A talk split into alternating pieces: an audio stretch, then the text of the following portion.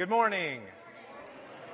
We're glad you're here today, and I'll scoot over so you don't hear that the whole time.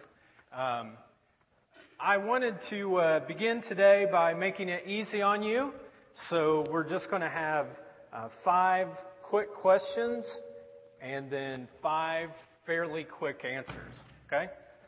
And a drop Bible. See, one day, when we have our own church, we'll have a little bit own building. We have a church. But we'll have a little bit bigger stage. I mean, I feel like a mouse right now, you know? You just lost a minute of time. We're not going to gain it back, so deal with it. Anyways, 5 questions and then 5 fairly quick answers. So let's dive right in. Here's question number 1. And the question is, does God ever make deals with people? Does God ever make deals with people? Any of you ever tried to make a deal with God before? Anybody? We're all holy here, aren't we? Oh, not me. Well, you know, deals like this. God, I'm in this jam, but if you get me out of it, I promise that I'll go to church every single Sunday. I'll read the Bible until the pages actually fall out. I'll even pray before dinner.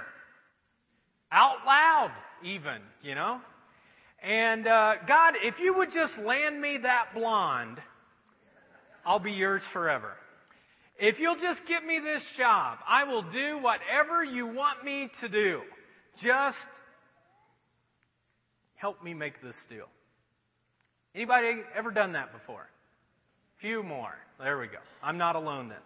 Well, a couple of months ago, I was with a few guys from the church, and we were talking. All of a sudden, the subject of buying lottery tickets came up.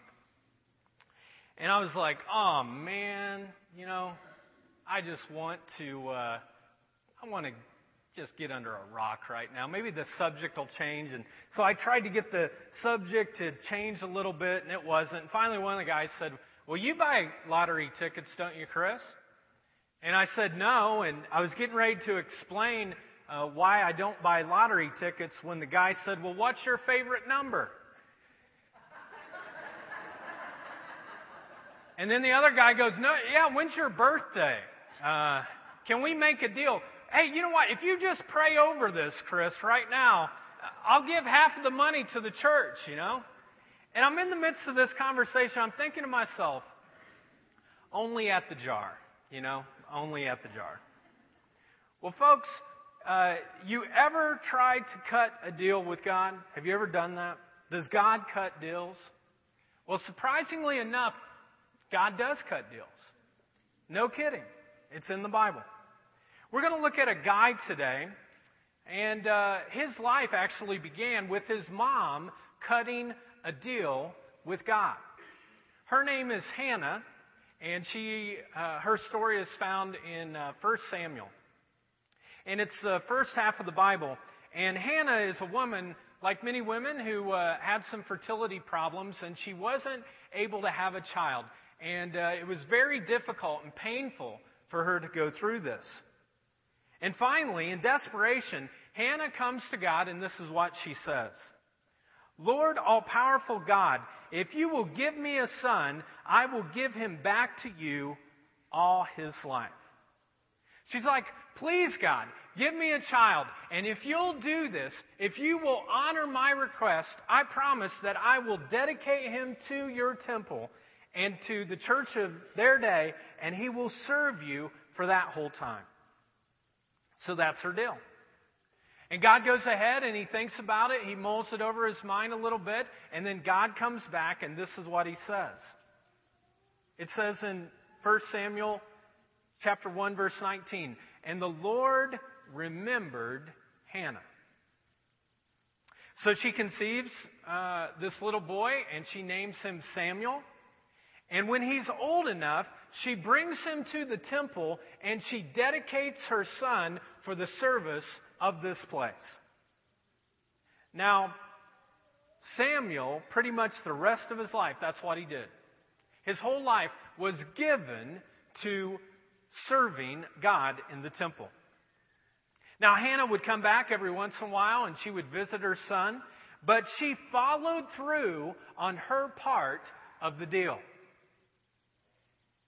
And you know, when you think about it, this whole story comes down to the fact that a woman made a deal with God, and God allowed it to happen, and the deal was made. So here's the lesson. If you get desperate, and there's just no other human understanding or human way for you to reach something that's in your heart that you feel like really needs to happen, why not? My humble counsel is this. Why not just take a chance and cut a deal with God? Now, you think I'm kidding, but I'm not. If you can't find any other way for something that's deep within your spirit to happen, maybe you should cut a deal with God. I mean, there are several places in Scripture in which people come to God and they cut a deal, and God says, I'll deal. Now, there are other places in Scripture in which there are people that try to make a deal with God, and God says, no deal. He won't deal. But the truth be told, folks, in my own life, I've made a few deals with God. And sometimes He's honored them. And when He has honored those, it is just amazing. And other times, I've tried to cut a deal with God, and He says, no deal. No deal. This is a tough lesson, Chris, that you're going to have to deal with. You got yourself into this mess, into these consequences, and you'll have to deal with it yourself. No deal. Folks, this is something between you and God. But He has been known in Scripture time and time again to make deals. So have at it if you feel led. Here's the second question. Does God still speak to people today? Does God still speak to people today? If you've been around the jar for any length of time, you'll know that one of the things that I believe to the core of my being is that God still speaks to people today. He may not speak audibly, but He whispers to us. He speaks to us at different times if we have an ear toward heaven. In fact, I've shared with you some of the whispers that God has given to me. Now, Samuel, the guy that we're studying today, one day, he turns 13 years of age. He's in the temple, the church of his day, and he's serving this old guy named Eli, who was like a pastor. It doesn't mean all pastors are old guys, okay? It just means this guy was old, like my dad. Oh, geez, listen to this. Now, if you're in middle school or high school, you're an impact. I want you guys to track me just for the next few minutes. So Samuel's 13. And one night, he's lying in bed when all of a sudden, God kind of wakes him up. But he doesn't know it's God. All he knows is that he hears this voice. And when he hears this voice, he thinks it's Eli. And so he says to Eli, he says, hey, Eli, what do you want? And Eli says, I don't want anything. Go back to bed, you little snotty-nosed teenager. Okay, I added that. That wasn't in the original text. And this happens 3 times that night. And after the 3rd time, finally, Eli says, hey, Samuel, maybe God is talking to you. And so the next time that you hear this voice or whatever this kind of noise is, I just want you to say these words, Lord, speak, your servant is listening. So this 13-year-old, he crawls back into bed, and he hears what he thinks is some voice, some noise. And so he simply says, speak, Lord, your servant is listening. And God speaks to him, 13 years old, and He speaks to him. And He gives him this message, and He says, I want you to give this to Eli in the morning. And he does. When I started seventh grade, I was scared to death. I mean, I was petrified of having to go into what they called back in the day junior high school. Now we call it middle school. I don't know what they'll call it when my daughter's there, but I'm sure the name will change. But middle school. And the reason I was so scared is because in seventh grade, no longer do you have one teacher and all of your classes are in the same room, but now you have to go from class to class. You have to be responsible for this locker that they give you. You have to be responsible for the combination of the locker. You have to remember that you have to take certain books to certain classes and you can't be late and you have to be on time. And I was really freaked out about going into seventh grade. 7 different teachers, 7 different homework assignments, 7 different expectations. I was scared to death about this. And I was even afraid of riding the bus. I mean, I was 6th grade before where I could just kind of like flick my finger at the kindergartner. Hey, I run the bus, dude, you know?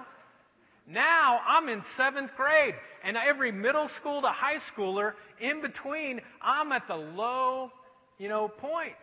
Low man on the totem pole. And so the night before the first day of school, I talked to my mom, and I just told her I'm so fearful. I was a mama's boy, I admit it, still am. Got a problem with that? So my mom asked, well, have you talked to God about this? And I remember distinctly saying, God doesn't speak. And my mom stopped me right in the middle of that, and she said, oh, no, Chris, God speaks. Maybe you're not listening. So she said, let's write down all of the things that you're fearful of, and we'll put it in the Bible, and then we'll just wait and see if God will actually speak. Now, as a seventh grader, I thought, well, anything will help, She might be a little bit out of it, but I'll go for it, And I went to bed that night, and I didn't hear an audible voice, but I felt a whisper of God for the first time in my life that I can remember that said these words, Chris, don't worry. I'll be with you every step tomorrow. And you know what? He was. That was one of the most early defining moments of my life. And I stand here today, many years later, saying that God still speaks to us. He speaks to people, not always audibly, but he still speaks. I can't tell you how many times I've had unmistakable impressions on my life or in my mind, or all of a sudden I'm walking through the day, and in the middle of the day, I get this thought in my head, and I think to myself, well, that wasn't my thought. I would have never thought that. Why is that there? And as I've tried to teach you since we first started the jar, that when you have a thought that comes to your mind and you're not sure where it comes from, it just might come from God. It might also be bad Chinese food, but either way, listen to it. Be careful. Always be careful to the promptings that God gives, though. And there's some of the filters that you can do. First of all, make sure it lines up with Scripture. If it doesn't, then it probably isn't. Make sure that it's consistent with what Jesus taught. Run it by some friends who love God and love you and ask them what they think. Interpret it a little bit. But folks, one of the most distinguishing things about the Christian faith that is different from every other faith in the world is this, that there is a personal relationship with God. He longs to be with you, and he desires to speak into your life if you're listening. Now, some of you know what I mean by this. You've heard some whispers in your own life. Others of you are sitting there right now, and you're thinking, I'm clueless. I've never heard God say anything. And I just want you to know, and I say this seriously, I pray for people who don't hear from God. Because he wants to speak. He wants to speak deeply into your life. I don't know what it's like, to be honest, to go through several days of my life, let alone several weeks or months of my life, and not hear God speak to me in some way. I mean, sometimes just in the middle of the day, happened this Monday, I'm just walking through my day when all of a sudden I sense not an audible word, but just to my spirit, Chris, I love you.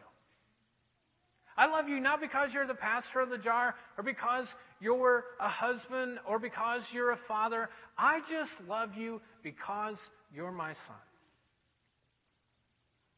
Other times, I'll be in a meeting with some people from the church. I'll be so passionate. I'll be so excited. And all of a sudden, I'll sense the Spirit kind of just tell me, just in a whisper, Chris, chill out. Chill out. Listen to some other people. Stop talking. Other times, people say something to me and I get defensive and I get angry. And sometimes I say things that I wish I wouldn't say. And it goes out there. And all of a sudden, I feel this whisper that says, Chris, go apologize. You're way off target, man. Go make it right. Or sometimes I'll get a sense, just like I did this week, where financially God wants me to help somebody else. And I just feel this call to bless that person or bless maybe somebody in my family. But I want you to know today, folks, that God still speaks if we will have an ear toward heaven. New Year's Eve this past year, my family and I were on vacation. We didn't go anywhere, but we just kind of hung out. And while we were there on New Year's Eve, Jen's parents came over, and we were having lunch together. And all of a sudden, the phone rang, and I hate when the phone rings when my family's eating. And I don't ever want to do that to you. That's why if I ever call, I'll often ask, are you guys eating supper? And if you are, I'll say, I'll call you back. And I got this phone call, and I wasn't even going to answer the phone. And my wife, who's much more in tune often to things of God than I am, said, no, I think we should answer it. And so she picked it up. And on the other end of the phone was a guy from our church whose dad was in the hospital, and his life was very fragile. And on the other side, he said, hey, could you come up and be with us? And I was like, oh, I guess. And I kind of begrudgingly got in my car, and I drove to the hospital, and I walked in the hospital doors. And all of a sudden, I felt this whisper that said, Chris, this is not about you. This is about Chester. And I'm going to do something. I'm going to give you an opportunity. Don't miss it. So I go up to the room, and the family's upset, and there's a lot of tears and crying. And, I walked in, I gave some hugs, and kind of encouraged the family. And I had found out in the midst of that Chester's dad, Ray, had not been coherent for the last 24 to 48 hours. He'd been unresponsive. And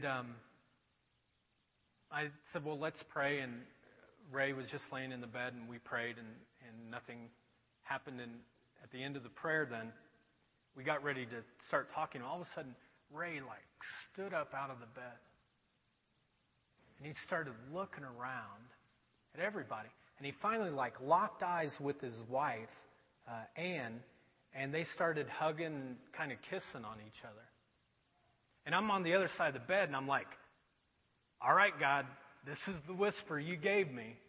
And so I walked around the other side of the bed, and I said, Chester, I'm going to ask your dad if he wants to accept Christ. You see, Ray had 6 different dads growing up. He had never had stability in his home life whatsoever. There was a lot of pain, a lot of hurt, and he felt like, I think, the times that I talked to him, that he felt God was kind of like that. Just not reliable. Not trustworthy. Just like these men left his mom, that God had distanced himself from him as well. And so I remember I walked up, and he's looking in the bed, and I go, Ray, time is short. I think this might be the time that you would accept Christ. Are you open to that? It's up to you. And I remember him looking at me straight in the eyes and going, yeah.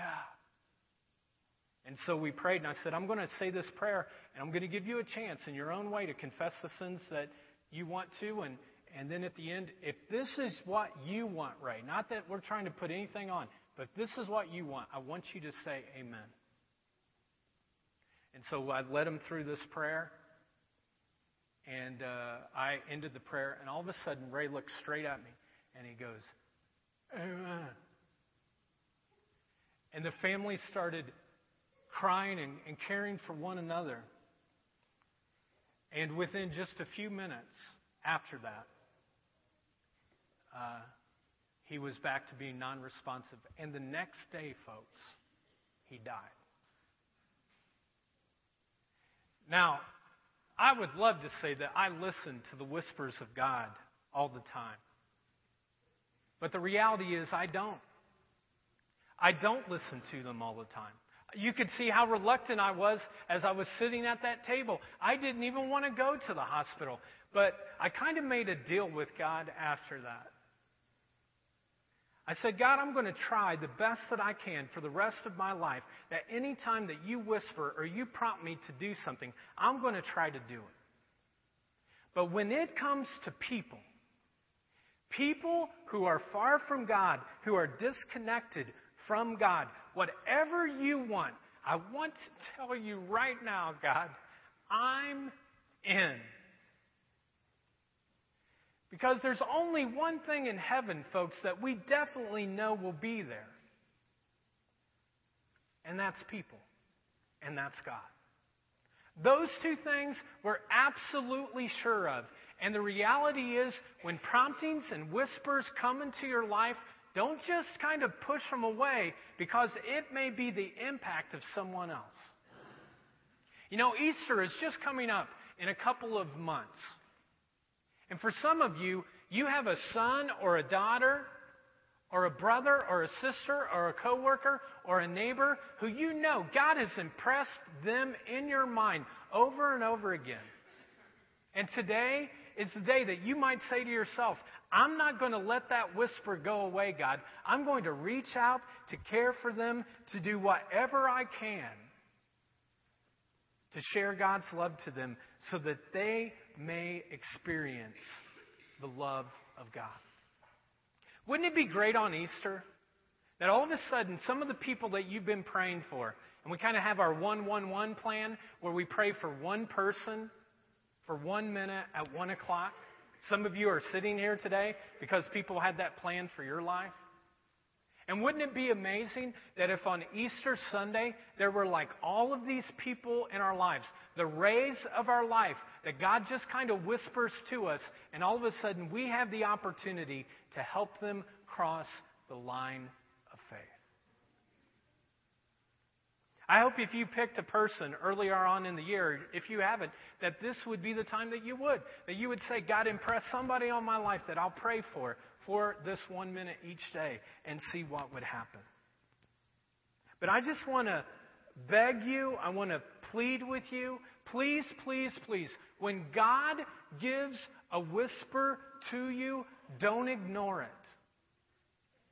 Pay attention to it. And if it costs you something, if you have to do something, if you have to walk away from the family table for a moment, you should do that because you never know what will be on the other side. Let them say no for themselves, but you say yes to God. Next question. Can God be pressured into doing something he'd really rather not do? Can God be pressured into doing something that he would really rather not do? Can he be badgered? Can he have his arm twisted? Well, a little later in Samuel's life, some people come around him, and they're kind of like the leaders, and they plead with him, appoint us a king like the other nations. We want a king. Now, there's a little theological technicality here, and it's this. Up until this point, Israel was a theocracy. In other words, it's not a monarchy. It's not a republic. It's a theocracy. And some of you are like, what's that, dude? A theocracy is a country that is led by God. I mean, there may be a priest or a prophet or a couple of judges, but fundamentally, it is God-led. There were all these other different countries that were around Israel, but they weren't led by God. They weren't a theocracy. And the people who had followed God were like, this isn't cool. We want to be like all the other nations. We want a king like everybody else. And so God pulls Samuel aside and says, kings ain't cool. Kings ain't cool. Tell the people this message that I give you. And this is the message. It says this. If you have a king, this is God talking, this is how he will treat you. He will force your sons and to join his army. Your daughters will have to make perfume or do his cooking and baking. He will also take 1/10 of your grain and grapes and give it to his officers and officials. He will also take 1/10 of your sheep and your goats. You will become the king's slaves, and you will finally cry out for the Lord to save you from the king you wanted, but the Lord won't answer your prayers. Now that's a pretty tough talk, isn't it? God is saying, hey folks, this whole king thing is a bad deal. You shouldn't do this. Because every king, once they get power always corrupts people on this side of heaven. And he says, don't go down this road. But after the people hear this message, guess what they do? They come, and this is what they say in 1 Samuel chapter 8. The people would not listen to Samuel. No, they said, we want to be like the other nations. We want a king to rule us. And God's like, I don't want you to be like the other nations. From the beginning of time, I knew that there would be one nation that would be my people and my nation, and I would use them to change the world, to save the world, to bless it. And they're like, no, we want a king. So listen to what God says after they keep badgering him for a while. He goes to Samuel and he says, do what they want. Give them a king.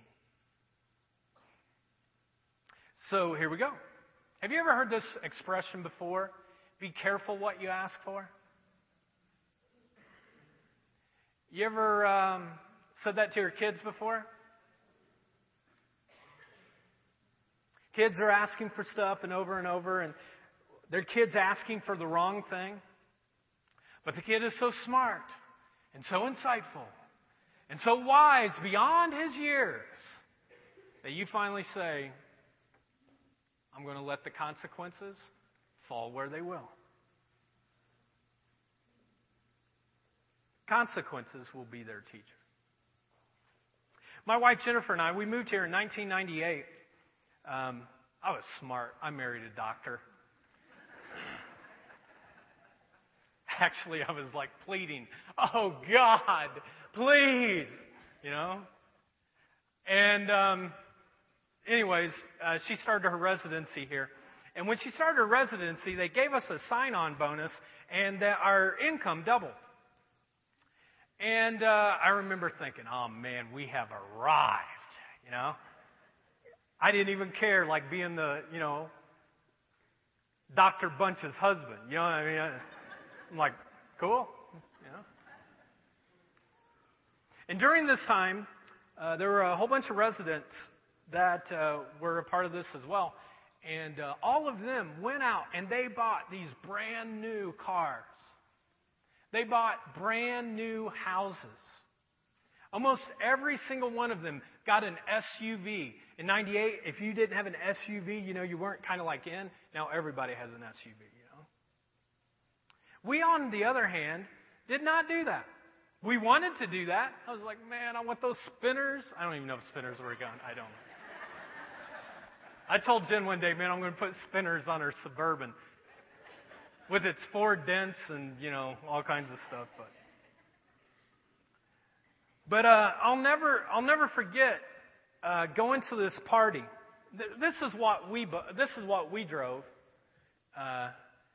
Buick Skylark 1980, and a big Dr. Bunch. This was her car. 1991 Sundance Dodge. And I'll never forget, we pulled up to these people's houses. I'd never known them before, but they were residents. They're both doctors. And they have this house, and they have the SUVs. And they start telling me, yeah, we actually developed our own floor plan. And this is what we did, and so. And I'm thinking, man, we got a 20-year-old house. We were just lucky to, you know, whatever the plan was, we're in, you know. It's got a floor, we're good, you know. And I remember talking to my father-in-law after that, and I was telling him about this house and these SUVs and everything, and I said, man, you would not believe it. And then he said this. He said, I bet you'll never believe what their payments are. He said, you watch, it'll be like a ball and chain around their necks. That was the last time I ever went to that house. You know why? Because they worked all the time. They had to work for that house, and they had to work for those cars. They didn't go on vacation. They did very little of anything. All they did was work. You know, sometimes you can get what you want, but on the backside, you wonder, why did I want that so badly? Am I just talking to myself here, or other people tracking? God sometimes, believe it or not, God sometimes gives into some of the begging and the pleading, and He will give you something simply to show that on the backside of the whole deal, that where we wanted to go or what we wanted was not best for us. This happened in Scripture all the time. This has happened in my life. Lesson learned. Every time that you beg and plead for something and you bang on God's door, and I'm talking about myself here. When I get to the end of telling God exactly what I want, this is what I'll often do. I'll often put a P.S. at the end of that. And I'll say, but God, your ways are higher than my ways. Your thoughts are bigger than my thoughts. And so even though, God, this is really what I want, if at the end of the day this is not going to bless you, will not make your name great so that your name would be made great, then, God, I give it to you. And I strongly encourage you that in your prayer life that you always have a P.S. Question 4. Does God ever regret a decision He's made? Does God ever regret a decision He's made? I mean, could an all-wise, omnipotent God, meaning all-powerful, all-wise God, make a decision and then regret it? Early on in Scripture, Adam and Eve get to have anything that they want, but they want the one thing God says don't, and they sin. Then their son Cain kills their son Abel. And then there's this guy named Lamech who decides, I don't want one wife, I want two wives, or maybe more. And he does that, and then he kills someone. And then all of a sudden, this sin is like running rampant. It's spiraling out of control. And then we get to chapter 6 of the whole Bible. How many chapters do we get to? 6. And this is what God says. The Lord regretted that He had created human beings. How many chapters? 6. I mean, it's not like 60. It's not like half of the Bible. He's only 6 chapters into this thing, and He's already got it. He already has some regrets. Shortly after this, He has a flood, which is His renewal economic plan, you know.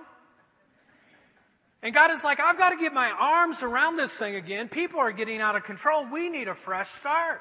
And you know how it goes. Now back to Samuel. After the people asked for a king whose name is Saul, Saul does exactly what God predicted.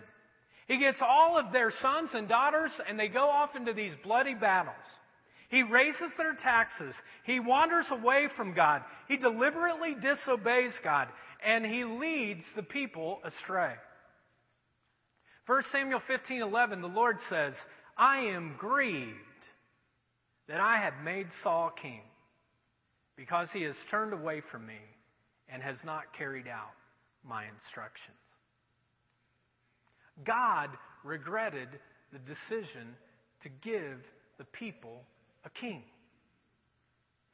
He regrets it. That is God unboxed their folks. He regretted it. You know, I'm fascinated in that verse right there with the words, I am grieved.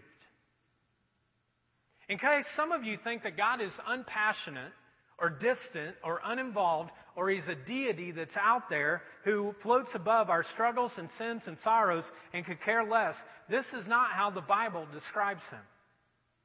The Bible uses phrases that include emotion and passion. Jeremiah says this. God says, my heart yearns for my people. I have a great compassion for them.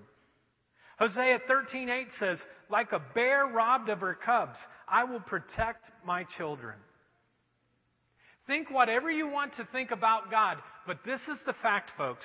He has a deep feeling of joy and pride when we follow him. When we follow him, when we do the things that he desires, when we listen to the whispers, he is so filled. He's the happy Father. And he has deep feelings of frustration and grieving when we wander off the path. I read a couple of stories of some of the folks who are getting baptized today. And some of their stories, there were moments in them which they distanced themselves so far from God.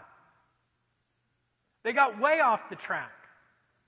And when people get off track sometimes, they'll come up to me and they'll ask me, what does God think about all this? And what I want to tell people in the midst of that, I say, God is grieved. He grieves every time we walk off the path. Every time Chris Bunch does, he is grieved by that. He's grieved by the consequences that we have to pay.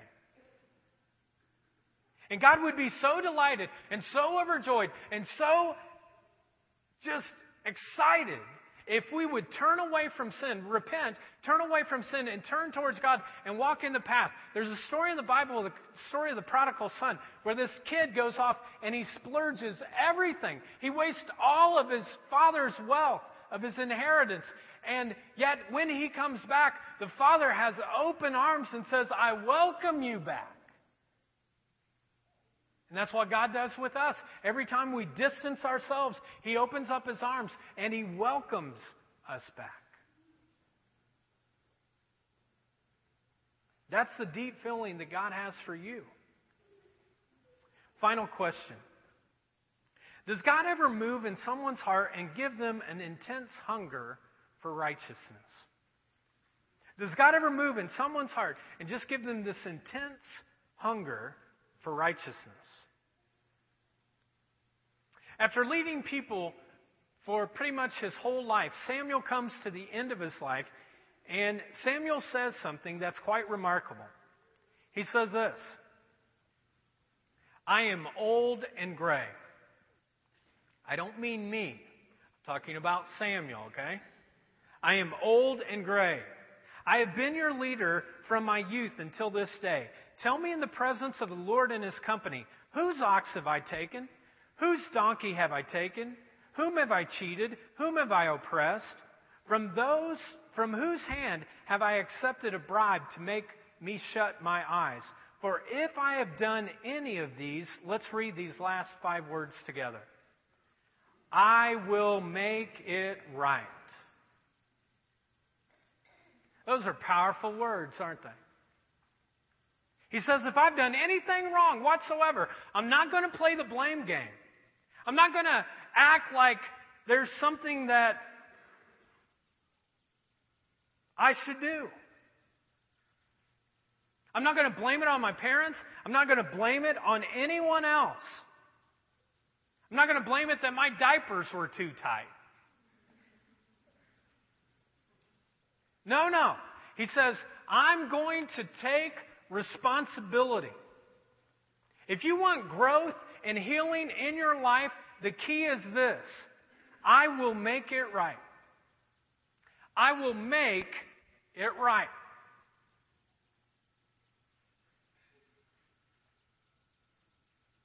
3 years ago, I found myself in Southern California, and I was at this conference, and when, for the first time, I was introduced to this program that's up on this banner called Celebrate Recovery. It was one of those whisper moments from God in which I really felt a sense that we needed to start Celebrate Recovery right here at the jar. And so I came back, and the only kind of caveat to all of this, the only deal that God had was, I want you to do all the steps first. I didn't even know there were steps.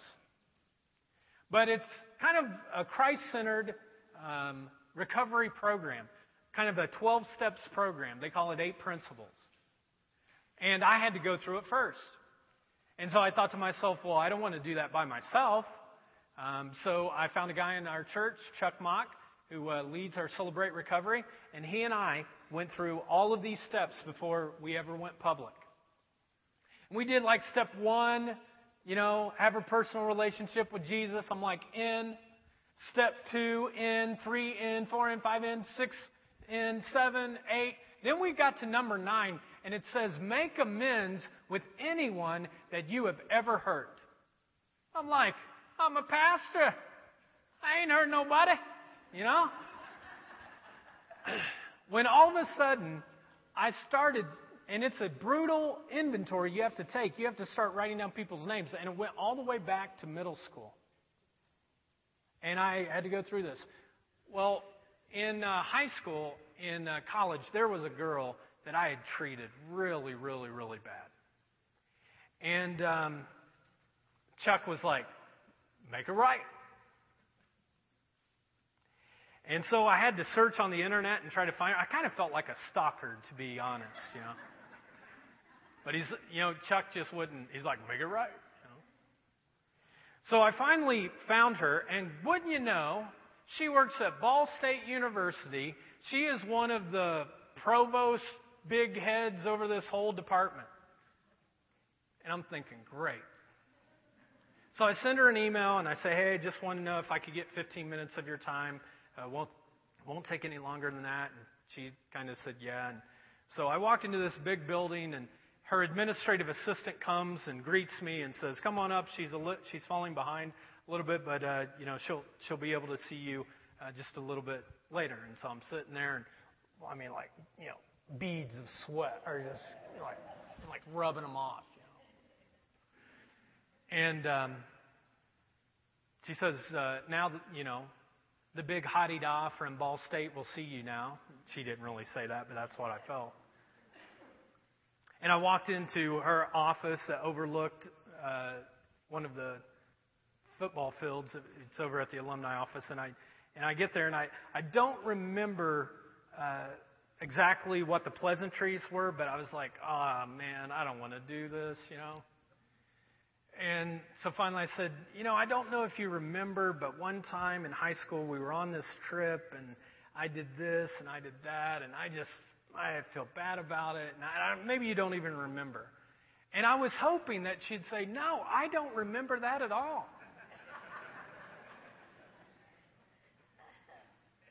And she said, oh, yeah, I remember. I mean, confident, like my wife's confidence, which is great sometimes. Like, it was that level. I was like, oh, man. And I said, well, you know, I just want to apologize for that. I was so wrong. I know it happened a long time ago, but I'm going through these 12 steps. You know, I'm sure she's thinking, are you a pastor? And here you are. You got, like, all these, yeah, I know I got issues, and I'm, you know, but I'm sorry. And I said, would you forgive me? And I was thinking that at that moment she would say, sure, no prob. And then she went on and she said this, you'll never know how much that hurt me. You see, my dad left us in middle school. And the whole time I'd been trying to look for love from other guys. And I had some jerks that used me and kind of threw me away. But when you came around, I thought, man, his dad's a pastor and he talks about God, and this must be, you know, really, really cool. And I'm sure he would never do that. And then you took me like a piece of trash and you just kind of threw me aside. And I'm like, oh, I'm so sorry. I'm an idiot. I know. And, you know, please forgive me. And she did. And we talked some more and we reconciled and we healed. And I said, you know, I don't know if you're a Christian or not, but, you know, could we just pray? And she said, yeah, I'll be open to that. And we prayed. And then I walked out. And I came in with beads of sweat. And I left, folks, with freedom. I mean, it was like this huge weight had just been taken off my shoulders and had been placed totally away for the rest of my life. I mean, that day, I made things right.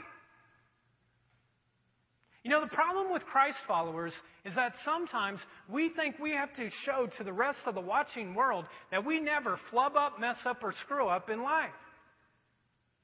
But guess what? I got something to tell you, I guess, this morning. They know you do. Just because you're sitting here, it doesn't mean that you're not screwed up. It just means you know the one who helps screw-ups, you know?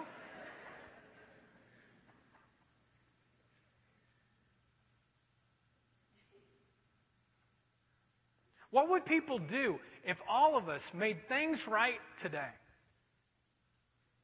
I think the church, within the next few months, it would just explode. We couldn't handle it because so many people's lives would be impacted because we weren't fake, we weren't trying to put on a front, but we said, I messed up, I did this wrong.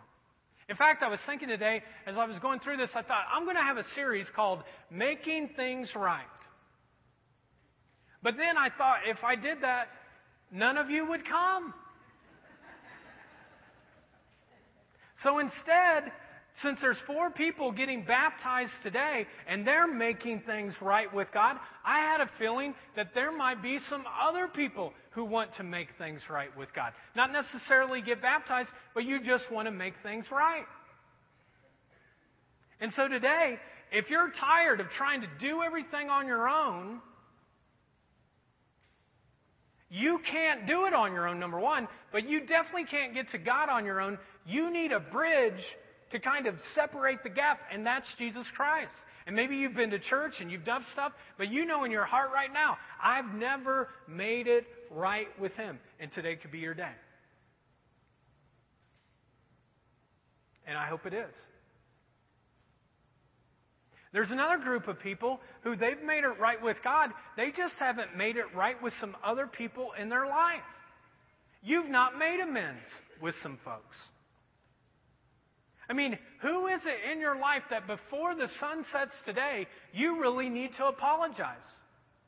That if your life ended tomorrow, could you really be able to say, I got a clean slate with the people that I hold grievances towards and that I've hurt, that I'm just going to apologize, that tonight you could pick up the phone and say, I'm sorry. And it doesn't matter what they say on the other end. All that matters is what you say. I'm sorry. I was wrong. I apologize. Maybe some of you need to go in your garage and start looking through some stuff that isn't your stuff.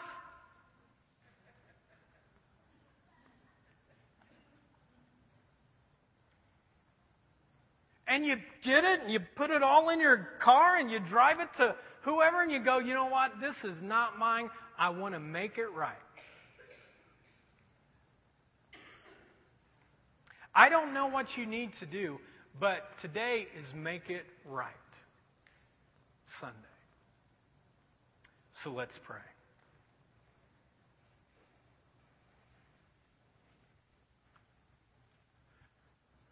God, you have done such an amazing thing in this church today. I've sensed it from when we first started worshiping, God, that not only you were present, God, but there are some people here that they want more of you in their life.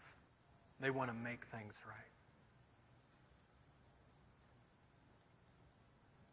In fact, wherever you are right now, why don't you just make things right with God and say whatever it is that you're sorry for? Not out loud, just quietly to yourself, but between you and God.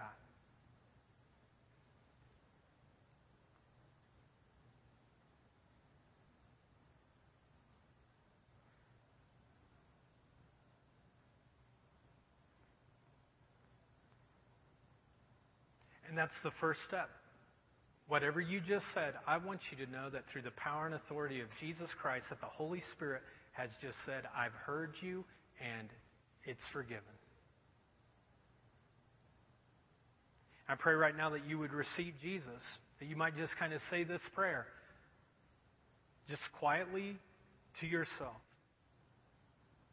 God, thank you for making things right in my life. Thank you for forgiving all of my sins. I humbly accept you into my life.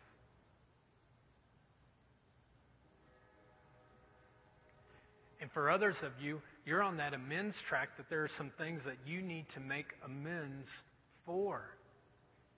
I pray right now, whoever that person is, that you know that you've hurt in some way, that God, you would put that picture in front of people and that they would make things right before the sun sets. Give them the courage to do that, God, for your honor and for your glory. We trust in you for this. In Jesus' name.